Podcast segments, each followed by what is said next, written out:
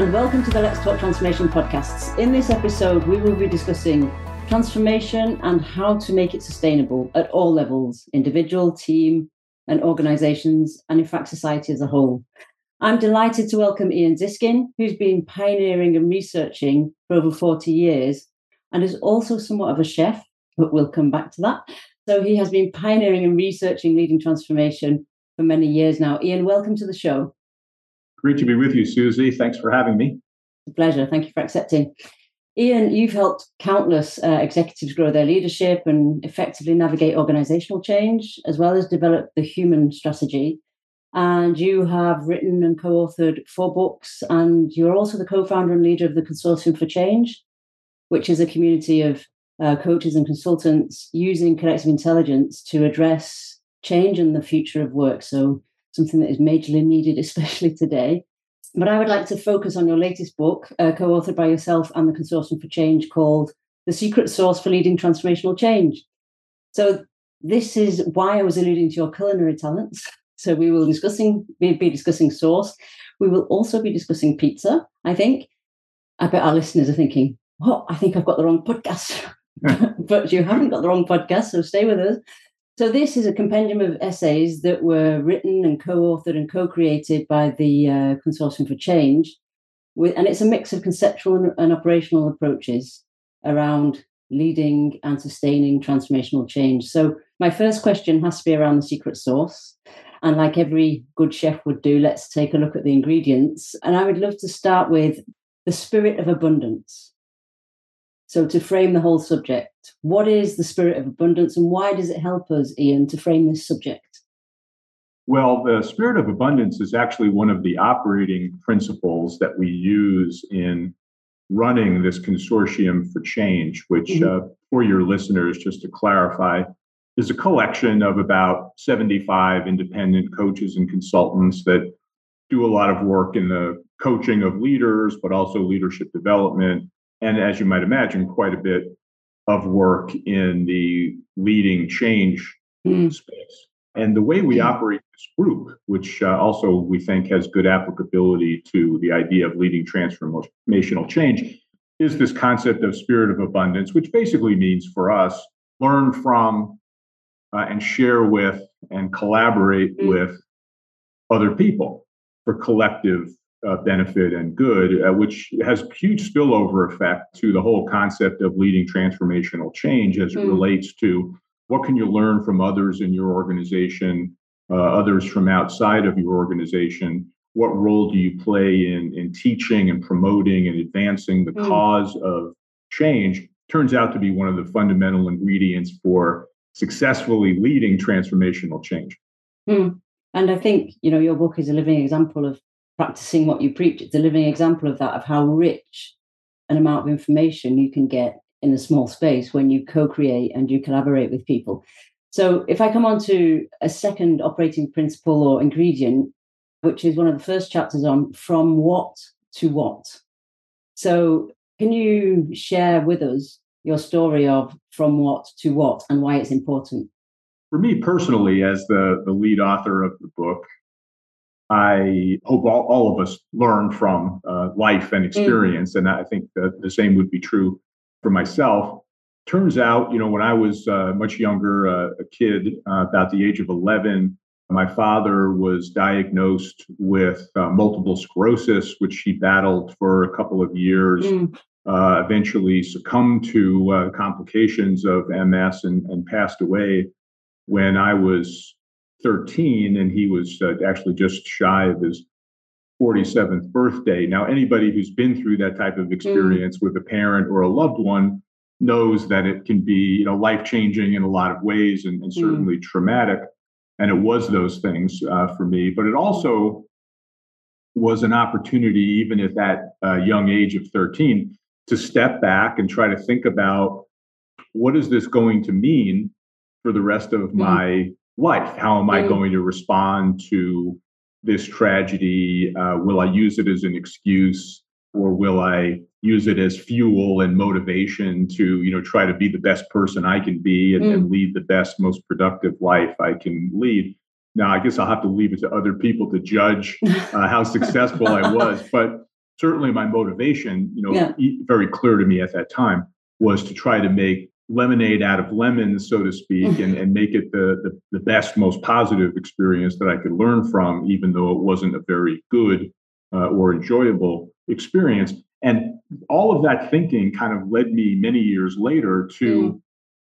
this concept of the importance of from what to what, which uh, from where I sit is actually the single most important question you need to ask as an individual or as a team or as an organization or perhaps even as a society in terms of driving large scale transformational change. We're going from something to something. Mm. Uh, and, and, most organizations that I work with uh, actually tend to do a little bit better job of projecting to the future.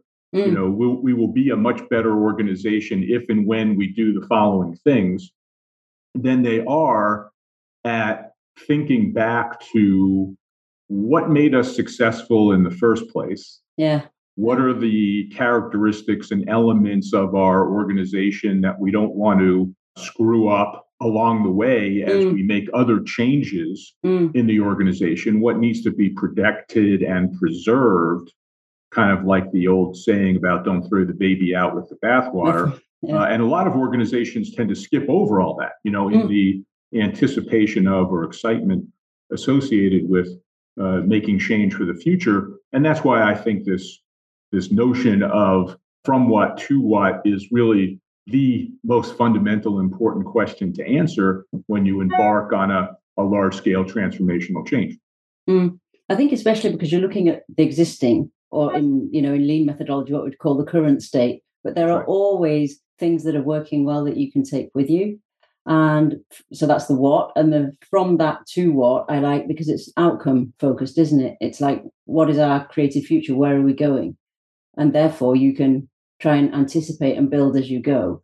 I like it because it's like the five whys of lean. So you can situate the from what to what at a strategic level or at a tactical level or at the level of a sort of lighthouse project that where you start small with change and just go from what to what and scale it from what to what from what to what from. so i really like the simplicity of the from what to what even though it's profound in meaning if you like well if i can add something to what you said because i agree with uh, all of what you mm. did just say uh, there's also, a, I think, a fundamental assumption built in, which is uh, I've observed a lot of leaders who, particularly when they're new to a job or new to an organization, use the philosophy, uh, maybe summarized by the American expression, a new sheriff in town. You know, where their mm. whole their whole belief system is, you know, I'm going to come in and prove to everybody that you know not only am I new, but I'm in charge. I know what I'm doing, uh, mm. and part of establishing my my leadership is I'm going to start changing a bunch of things. Yeah. You know, whether it's people around me or organizational practices mm. or the culture uh, and all the rest. And you know that's all fine as long as you have some clarity about what needs to be changed and why, and recognize that most things that you're going to change are part of a much larger system. And therefore, changing one thing changes a whole bunch of other things, which you may or may not be anticipating. And you can create a lot of negative disruption as well as positive disruption by causing change to happen without having some clarity about why and, and, what you're attempting to change and what the potential outcomes are. And, and that shorthand question of from what to what yeah. uh, implies all of those things and the importance of reminding yourself that you don't just make change for change's sake because you're a new leader and mm. attempting mm. to demonstrate that you're in charge. And I think, particularly if I go back to how you described it, the first step for you was distance. And I think that's really important, taking the time when we're busy and we want to change and we want visible change. And I think it's important to take that time to step back and think, okay, what am I doing? What are we doing? And why?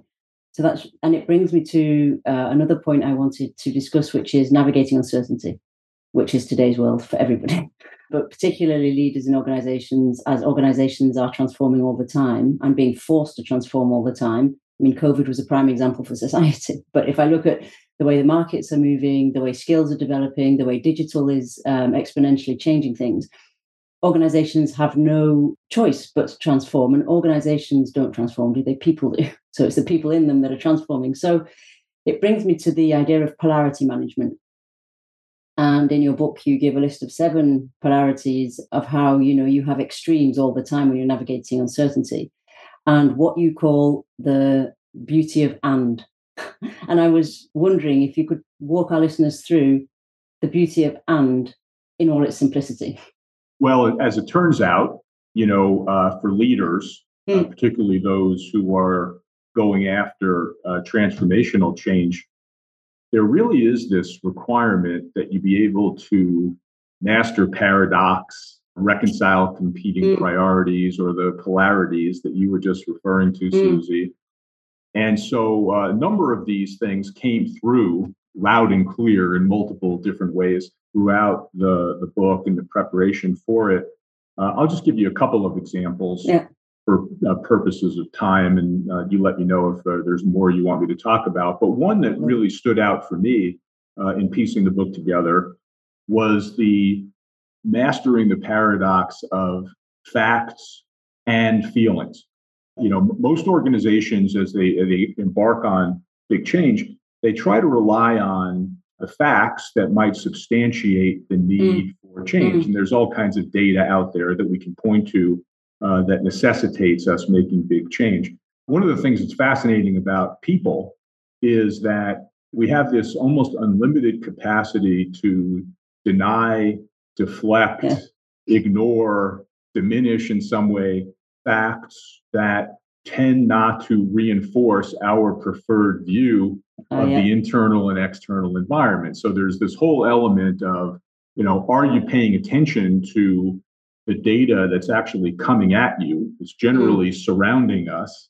Some people and organizations are much better than others at seeing and understanding and trying to incorporate that data or those mm. fact sets into our thinking about what needs to be changed. Uh, mm. Yet, um, human nature does tell us that uh, many people and organizations have this amazing capacity to ignore uh, or deny the data.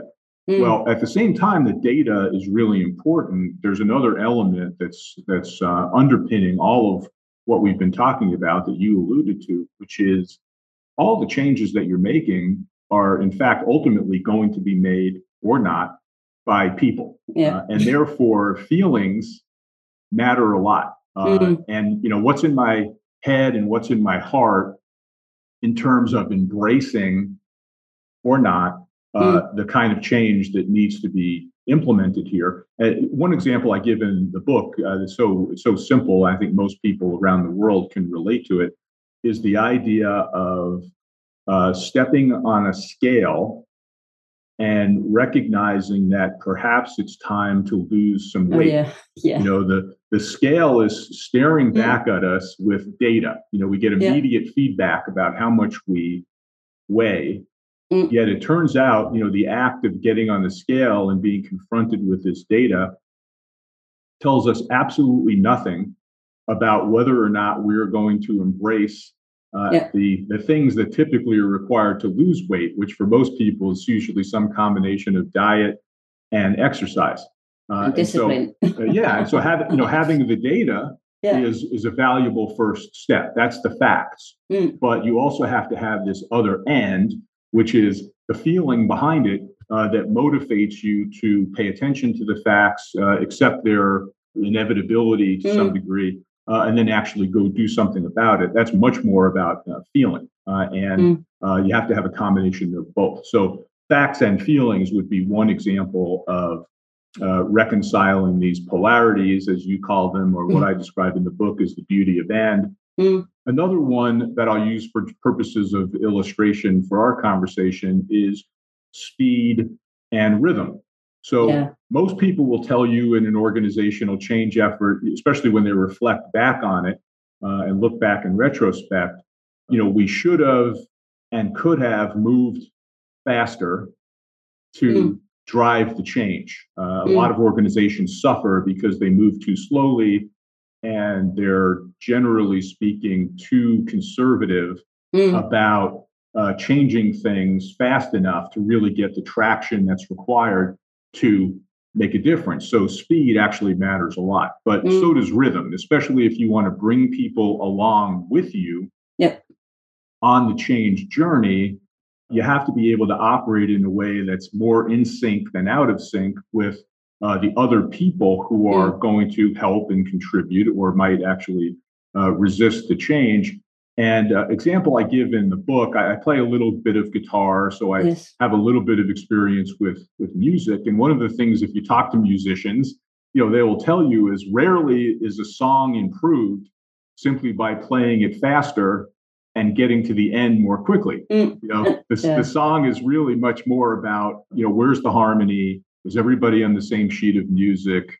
Uh, yeah. How are we integrating, you know, one instrument with another mm. and voices as well? So that at the end you have a sense of harmonious, beautiful music that's played in the appropriate rhythm, which is much different mm. uh, and much more beautiful music mm. than simply playing the song faster and getting to the end more quickly. And therefore, uh, whether it's music or large scale transformational change, it's really about uh, reconciling the the need for mm. speed because there is that need, mm. uh, along with the need for rhythm and getting everybody on mm. the same appropriate page of mm. music so that we're operating in sync. And Ian, I'm so glad you chose that one because I was fighting my own bias to actually bring that one up because I am a musician and I play in an orchestra, and that one really spoke to me for the reasons you just mentioned. Of it's so tempting to just play the bits you can't play that well f- fast, so that you just get to the end and, and you get to what you're meant to be playing. But it, clearly, it's not as harmonious a symphony if everybody in the orchestra does that. So I love uh, clearly I love the musical analogy, but I also like the musical analogy because there's also a, a second level to this beauty of and for me, which is listening. And you know whether you're listening to what's going on in the system, if we take the organizational system or the team system, are you listening to what's going on and what isn't going on? So to what's being said and what isn't being said. And I think the whole idea of polarity management and the beauty of and, you can only have and if you listen. So we're back to that distance thing of listening properly to yourself and to what's going on in the organization. So thank you for picking up with the speed and rhythm because my bias would have put it in there and we chose the same one. So that's great. I guess, guess we have the same biases. Yeah. And, you know, to, to pick up on your point about listening, if I could just enhance that uh, for a second, because it came through in so many ways mm. as we were putting this book together. Generally speaking, when you talk about the role of leaders in particular, mm uh, in leading transformational change, it almost always comes down to some version of the overused word of communication. You know, and people yeah. will say communicate, communicate, communicate, communicate. T- tell people you know why why there's a need for change, mm. what you need them to do, uh, and that's all very valid. But what I found over and over and over again is that the importance of listening mm.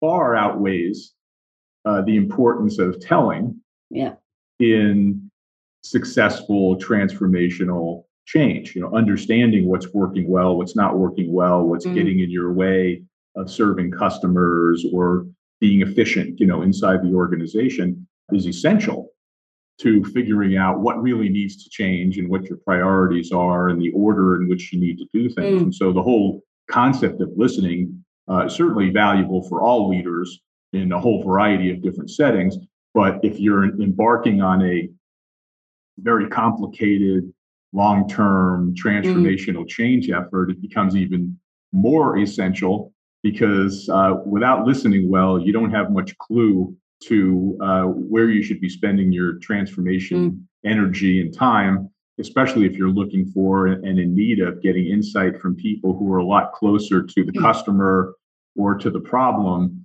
than you typically are as a leader. Mm, absolutely. It's about how you get collective wisdom, isn't it? And I love the fact that so your book is split into individual, team, and organization. The team part is called Collective Wisdom.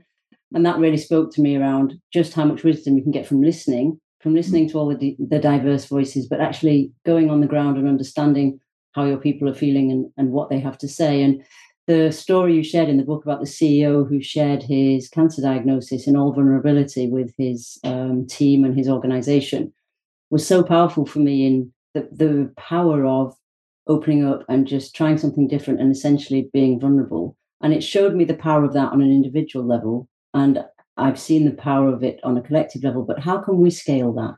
How can you scale that element of creating that space for change?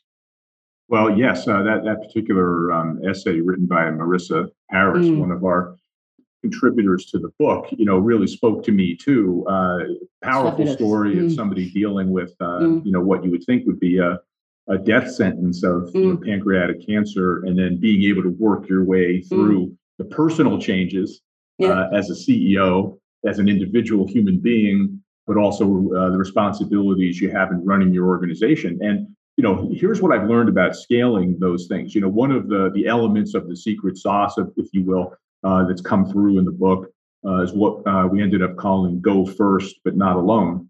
Mm. And uh, the reason why um, I express it that way is because, as you would imagine, people have an expectation that you know leaders of transformational change are actually going to lead. You know, they're going to demonstrate the um, mm. the need for change. Mm. They're going to role model it. They're going to take the actions that are required themselves. You know, as somebody you know in, in a contributor to the book expressed it, transform yourself before trying to change others. Yeah. Right. So you, so you have to lead and start there. But uh, we also found over and over and over again evidence that the best leaders of transformational change travel in packs. They surround themselves with other people who can yeah. help them execute on the, tra- the change.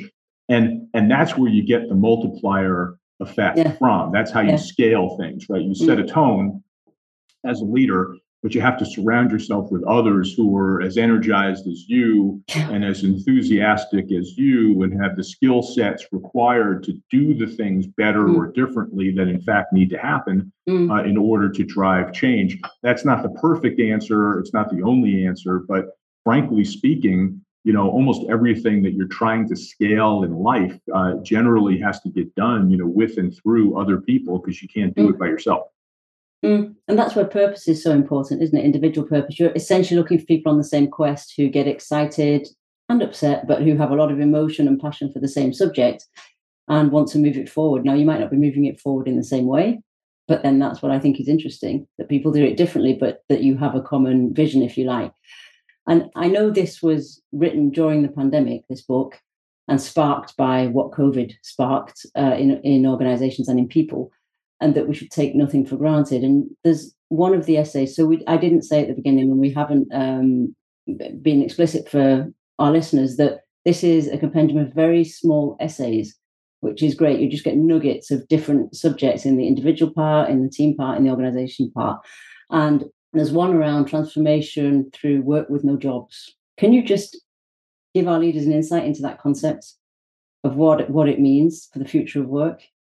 Yes, uh, happy to. Uh, it's an essay that was contributed by John Boudreau, uh, former professor uh, at, at, USC, who I've worked with for many years, and one of our mutual colleagues, uh, Jonathan Donner.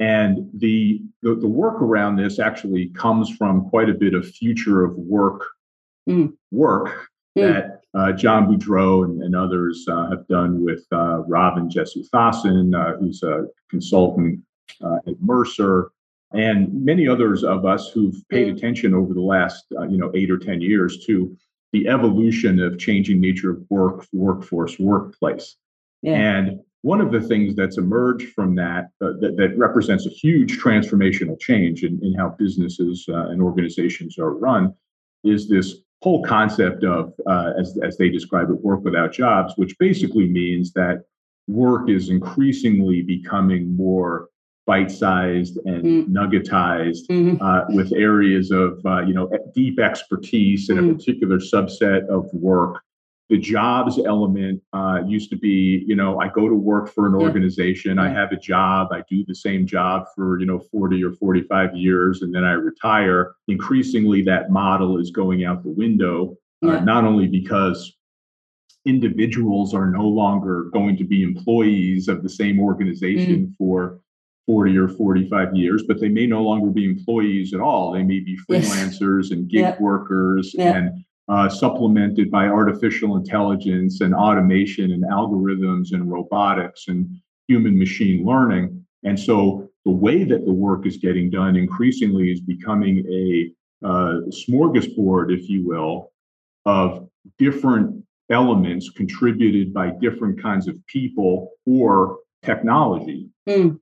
that uh, we as leaders are going to have to weave together, mm. you know, picking the appropriate pieces and elements of how the work should best get done through what kind of contributor, uh, mm. you know, human being who might be an employee, who might be a freelancer, uh, who might be a subcontractor, et cetera, along with the insertion of the appropriate level of technology mm. to enable the work. Well, when you add all of that up, um, it all sounds sufficiently unfamiliar and scary and disruptive yeah. that you, you, recognize that there's a lot that's changing and going to change over the coming years about how work gets delivered, which also means it will change a lot about how organizations are, mm. in fact, organized and the models that we use to get mm. work done. Those are really some of the fundamental premises behind this idea of work without jobs. Mm-hmm. It's a whole different paradigm, isn't it? And if I lay on top of that the skills question, and how fast skills are evolving and the change in the skills model. Because if I go back to your example, you used to learn at school and then deploy it at work for the whole of your career, whereas now skills are moving so quickly and the war for talent is moving so quickly that that brings even more uncertainty and disruption to that smorgasbord. I like that idea of a smorgasbord. Yeah, and depending on who you believe, uh, you know, there's enough potential disruption in this whole human hmm. machine collaboration thing. Yeah. By the way, some people would say rather than collaboration, it's more conflict. But you know, depend depending on who you mm. believe, mm. you know, mm. in some in some uh, subsets of work, mm. in some geographies around the world, uh, would not be unusual to find you know upwards of seventy percent, seven zero percent unemployment uh, in certain uh, geographies or mm sectors of the economy mm. because of this disruption. You know, the good news is that all this disruption creates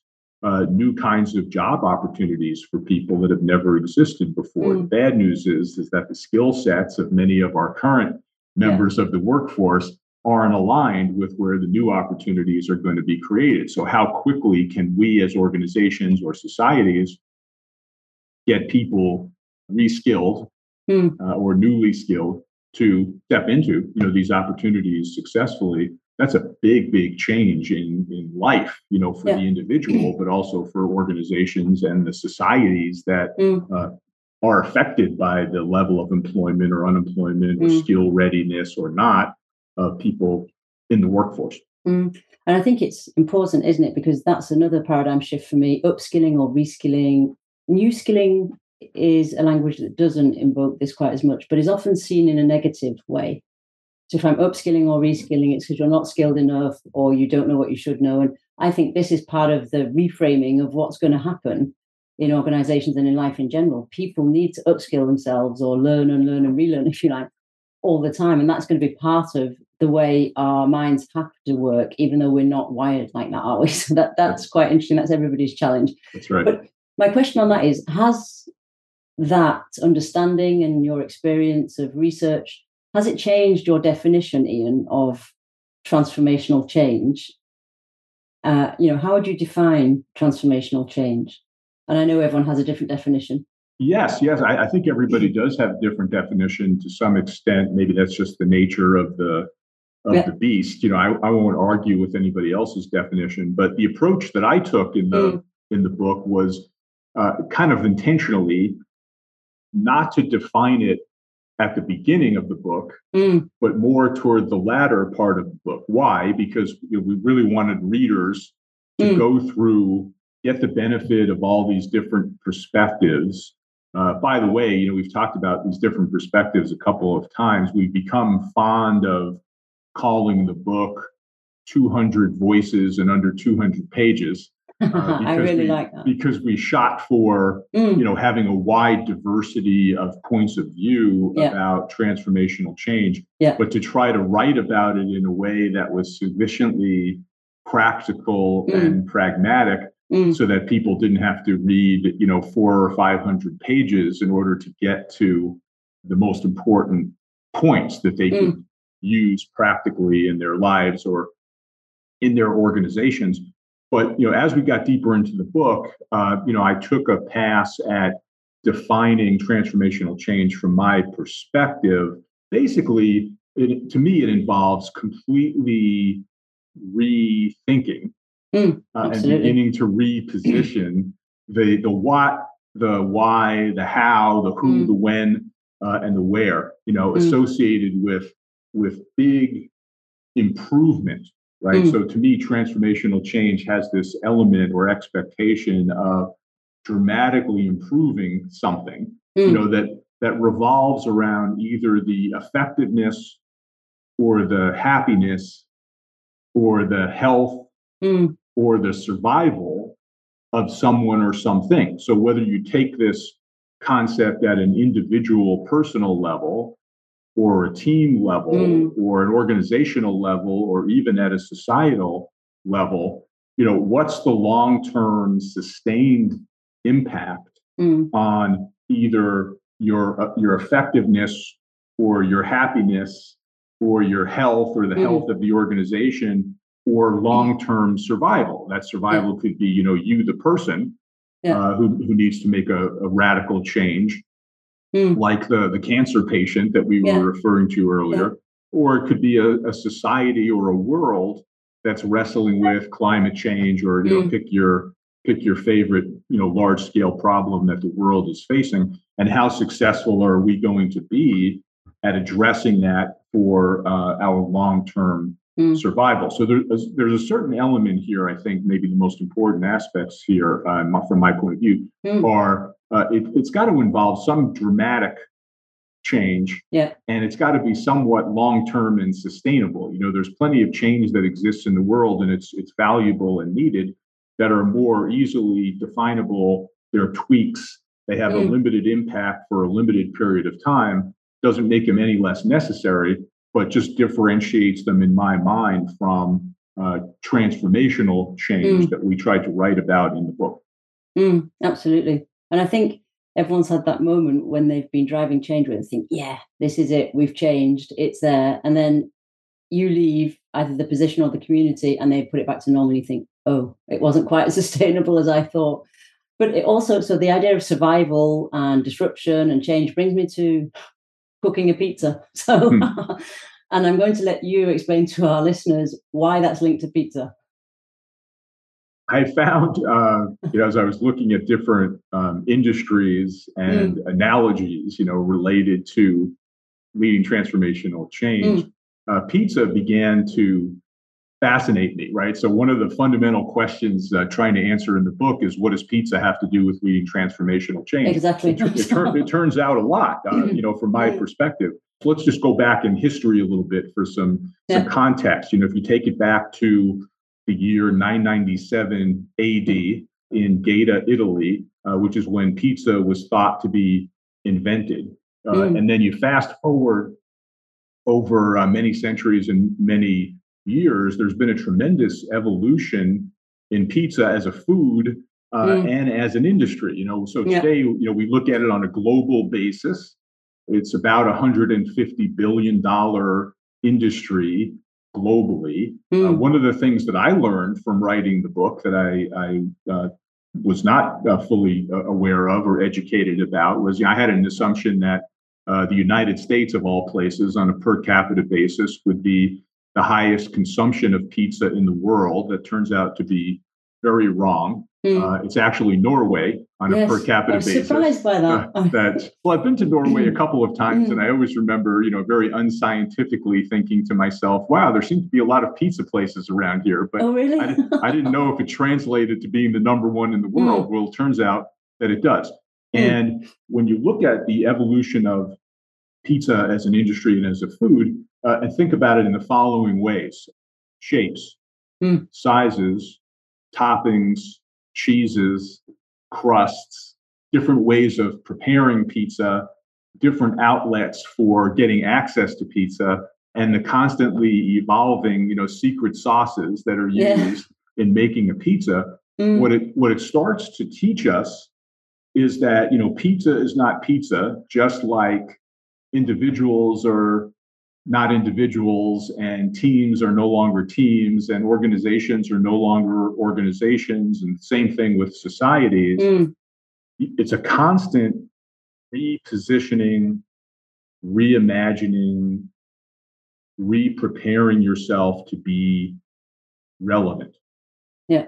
And over a you know very very long period of time you think about pizza as perhaps one of the most traditional foods mm. for many of us around the world, particularly those of us who are uh, pizza lovers like me. Mm. Yet you realize that in order for pizza to have survived for this long as a food and as an industry, it has necessitated a constant rethinking, repositioning, mm. reimagining of the food and the the industry. And so, you know, one of my favorite, you know, quotes that came out of all this is uh, believe in yourself. If cauliflower can become pizza, you can become anything.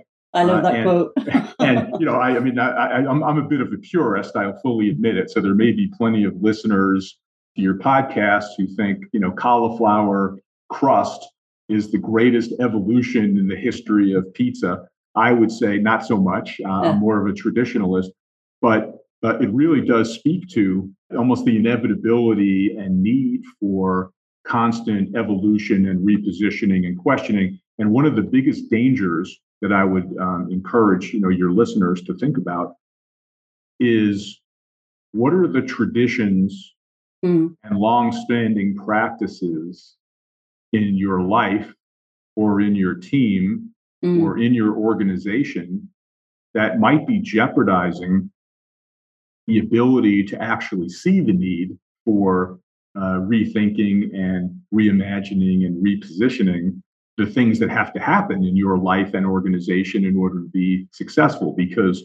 long-term traditional practices and maybe mm. even the success that have come along with all of those mm. are some of the biggest enemies to mm. seeing the need and the reality associated with transformational change. Mm. So that's the pizza analogy. I like that word. I've got a new word now in my in my vocabulary. The that, pizza that's analogy. Our, that's our pizza analogy. That's exactly right. and I learned a lot about pizza and the mm. history of pizza and the industry of pizza. And I must admit, whenever I have pizza since I've read the book, I think, oh, what what toppings on there? just I'm getting curious now. oh, I didn't ruin it for you, but no, uh, not at all. I'm just more curious than I used to be about what's exactly. on my pizza.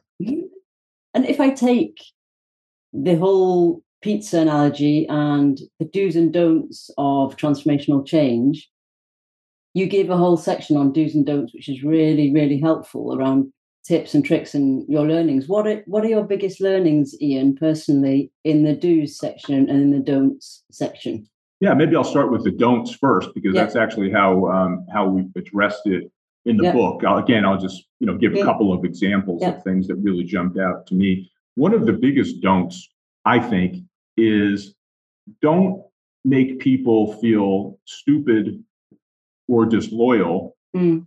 if they resist or push back on the change or ask tough questions, especially yeah. at first. Yeah. Because th- those situations often, I think, are misinterpreted mm. as, you know, these people are resistant to change, they're not on board, you know, they don't see things the same way we do. Mm. And in fact, you know those individuals have to be overcome or maybe worse you know pushed aside mm. when in reality they may be pointing out things with some healthy skepticism yeah. that need to be answered or addressed before we get too much further down the path mm. of making this change happen so to me that's a really big one uh, the other one we've already talked about a little bit but it's so important i want to reinforce it which is this idea of uh, ignoring data that doesn't reinforce our preferred view of the internal or external yes. environment. Uh, the reason why I mention it is because it turns out one of the most fundamental things you have to do in order to successfully lead transformational change is to uh, start with the truth and reality. Mm. You know, actually mm. uh, understand what's happening internally and externally in your organization, what's driving the need for transformational change? What mm. are the elements, the signals, you know, yeah. uh, very loud signals as well as the subtle signals mm. that are telling us that it's time, you know, we really need mm. to make a change. And if if your organization is really good at ignoring important data, and if you as an individual are really good at ignoring important data, you're going to really suffer. I think one of the the things that we learn over and over again in writing this book is that uh, maybe the single most important thing you need to do in leading transformational change is to define truth and reality mm. and confront it rather than ignore it or deny it. And so yeah. th- those are a couple of don't do's that mm. I think uh, really came out mm. over and over in the book.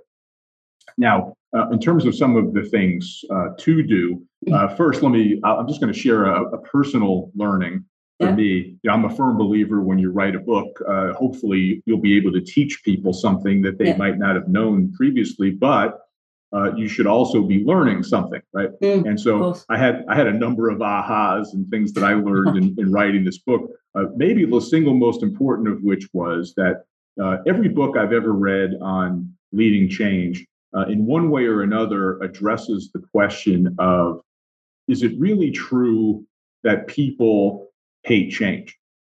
You know, because there's this at least this theory out Great there question. that you know yeah. everybody hates change, right? Mm. Well uh, I came to a conclusion. I'm not sure if it's right, but it's real for me, which mm. is I actually do think pe- people, or most people, hate change. Mm. Uh, but the the aha for me was that they hate failure even more, and therefore, if you can couch uh, the context of the change that you're trying to make happen from the perspective of what does it take for you as an individual or your team or your organization to win, you have a much better chance of getting even the most skeptical or reluctant or resistant people to possibly see the value mm. Of change, even though they might hate it. Uh, so the measure of success, I mm. think, always is not, you know, do people love the change? They may never love the change, but yeah, do they absolutely. understand it well mm. enough to contribute to it uh, and embrace it enough to help uh, execute and make it happen? And a lot of that ties back to, I think, understanding the the mentality of people, which is they might hate change, but I think they hate failure even more. Uh, and they love to win, generally mm. speaking. Mm. And so, anything we can do to teach people uh, about what it takes to win, uh, I think is extraordinarily important. Now, the only other thing I'll, I'll reinforce, and, unless you have more questions about it, on some of the, the secret sauce ingredients that I want to maybe take us back to uh, to mm. underscore is, is this idea of uh, love influencers and resistors. You know, so as I was just talking about it a minute ago, mm. uh, it's really important not to make people who are pushing back feel stupid or disloyal. Well, what it really is important to do uh, is to be able to demonstrate a certain amount of love and respect for people who are not only influencers but also resistors in the organization. Yeah. You know, we all have yeah. a tendency to look for the people who are going to reinforce our view mm. uh, and seem like they're on mm. board and are very mm. supportive and are, are active uh, embracers of the change that we're trying to lead those people can be extraordinarily influential and very helpful in driving change because, as we said earlier, uh, you know, mm. you're not going to do it alone. However, uh, it turns out also the people who are resistors, at least at first, who generally do have tough, skeptical questions and sometimes are thinking that being skeptical is actually a um, contribution that they can yeah, make by absolutely. by testing the sanity of what it is we're mm. about to do. Mm. Uh, if we if we marginalize those people too quickly, mm. we will miss you know these the, the, messages that they're trying to send. So you know, yes, if after repeated attempts to get people to embrace the change, you feel like you mm. need to change out certain people or work around them or drive over them, that becomes appropriate at a certain point. But not at the beginning. And I think mm. sometimes leaders make the mistake of immediately ignoring people and marginalizing those who do not agree with their view or the need for change. And they miss a lot. Uh, back to our earlier conversation yeah. about the importance of listening, they yeah. miss a lot uh, mm. if they if they marginalize those people. I was just going to say it brings us back to listening and to um, how important the environment you create is. because you know a psychologically safe environment for me is not about never having threat or challenge. It's not about the absence of challenge. It's about the presence of connection. So if you have a space where people are listening to each other where they're empathetic and where they can express themselves and be challenged healthily then i think that's where you get the real sort of innovation that's happening because you get the whole picture as, as you just said well, and one of the most important elements of this that I don't think we've we've actually touched on directly that speaks to the importance of everything you just said mm. is is the fact that there's this misnomer associated with successful change of any kind mm. and that is uh, you know if you have an ability to see around corners and connect the dots mm. and be very anticipatory and planful about the need for change mm somehow all of that feels more strategic and yeah. intentional. And there's mm-hmm. plenty of examples of large scale transformational change that are consistent with all of those principles that mm. I just mentioned. However, mm. there's actually uh, many more examples of big change that the situation was unanticipated. Yeah. We didn't see it coming. We weren't prepared for it. We we didn't see around any corners. I mean, mm. COVID was a perfect. I was going to say, shout out to COVID. The last couple of years, right? Yeah. So success really wasn't about the hmm. anticipation. Mm. It mm. was about the agility and flexibility yeah. and responsiveness to the problem. One of my favorite quotes uh, that's in the book that I think really speaks to this is Mike Tyson, uh, oh, yes. the former heavyweight boxer. you know, he was being interviewed for uh, in preparation for one of his heavyweight bouts, and the member of the media asked him the question, you know, what's your strategy for the fight? You know, and his response was, everybody has a plan until they get punched in the mouth. And I think it's really true of organizations that are planning uh, large scale transformational mm. change. You know, they do have a plan, they do have a strategy, they focus a lot on it, mm. but they're so intent on executing that strategy when they get punched in the mouth, as they inevitably do, mm. uh, and something happens uh, that knocks everything off course, they have no capacity to adjust mm. or respond, uh, and they get stuck uh, and mm. they get frozen because the the reality of the situation isn't consistent with mm. the plan that they put together, which didn't anticipate the reality of the situation. So. Uh, I think we've learned a lot uh, as human beings, but also as organizations the last two, two and a half mm. years with COVID, because we've mm. recognized that there are a lot of things that have had to happen in order for people and organizations to survive and thrive that weren't part of anybody's plan, you know, two or three mm. years ago. Uh, you have absolutely. to figure it out on the fly, and that's maybe one of the best lessons of of uh, this book that we put together mm. is the importance of having the capacity to figure it out on the fly, because quite often you must figure it out on the fly. Mm. And so time is running, but I would like you to to ask you one last question, and just on that point of not being able to anticipate. So we're back to navigating uncertainty, aren't we? Would you have a last recommendation, thought, call for action for leaders who are sitting there thinking, okay, now I've understood why my transformation initiative isn't working. So what do I do? Yeah, I, I think if I was going to pick one thing mm. to speak directly to mm. comment, it's understanding the importance of surrounding yourself with other people who are closer to the problem and the circumstance that might call for change than you are. Uh, particularly if you're in a position of leadership, I think we all tend to delude ourselves into believing that as leaders, we're supposed to know what's happening everywhere at all times uh, and have all the answers. Mm. I think neither of those things are actually true. Mm. Uh, and so you have to rely on other people around you mm. who are a lot closer to the customer. They're a lot closer to the internal organizational inefficiencies. Uh, they're generally going to be a lot closer to what's happening, even uh, with competitors out in the marketplace, if in fact they inter- interact with people out in the mm. marketplace. And all of that is organizational strength. You know, all of yeah, those people absolutely. and the insights that they have are, are all a strength of your organization if your culture and the environment that you've created uh, not only allows for that, but encourages that. That is a mm. extraordinarily uh, powerful strength that gives you competitive advantage compared to some of the companies against which you compete if you have the capacity to hear, listen, mm. learn from uh, others in the organization who have better insight and more direct access to key data than you mm. do. Mm. Thank you. I'm going to leave our listeners with that thought of collective wisdom. And I'm coming back to your 200 voices in under 200 pages and just how rich that can be. Ian, thank you so much for coming and sharing your research, your thoughts, your insight, your experience. Where can people find out more about you, your book, and what you do? Best one stop shop uh, is a book related uh, website called uh, www.transformationalchangebook.com. Okay. People can find more information there about the contributing authors, including me, uh, some summaries of the various chapters of the book if they want to get a little bit better sense for what's in it. Uh, also, direct access to purchase the book at a discount uh, through our publisher.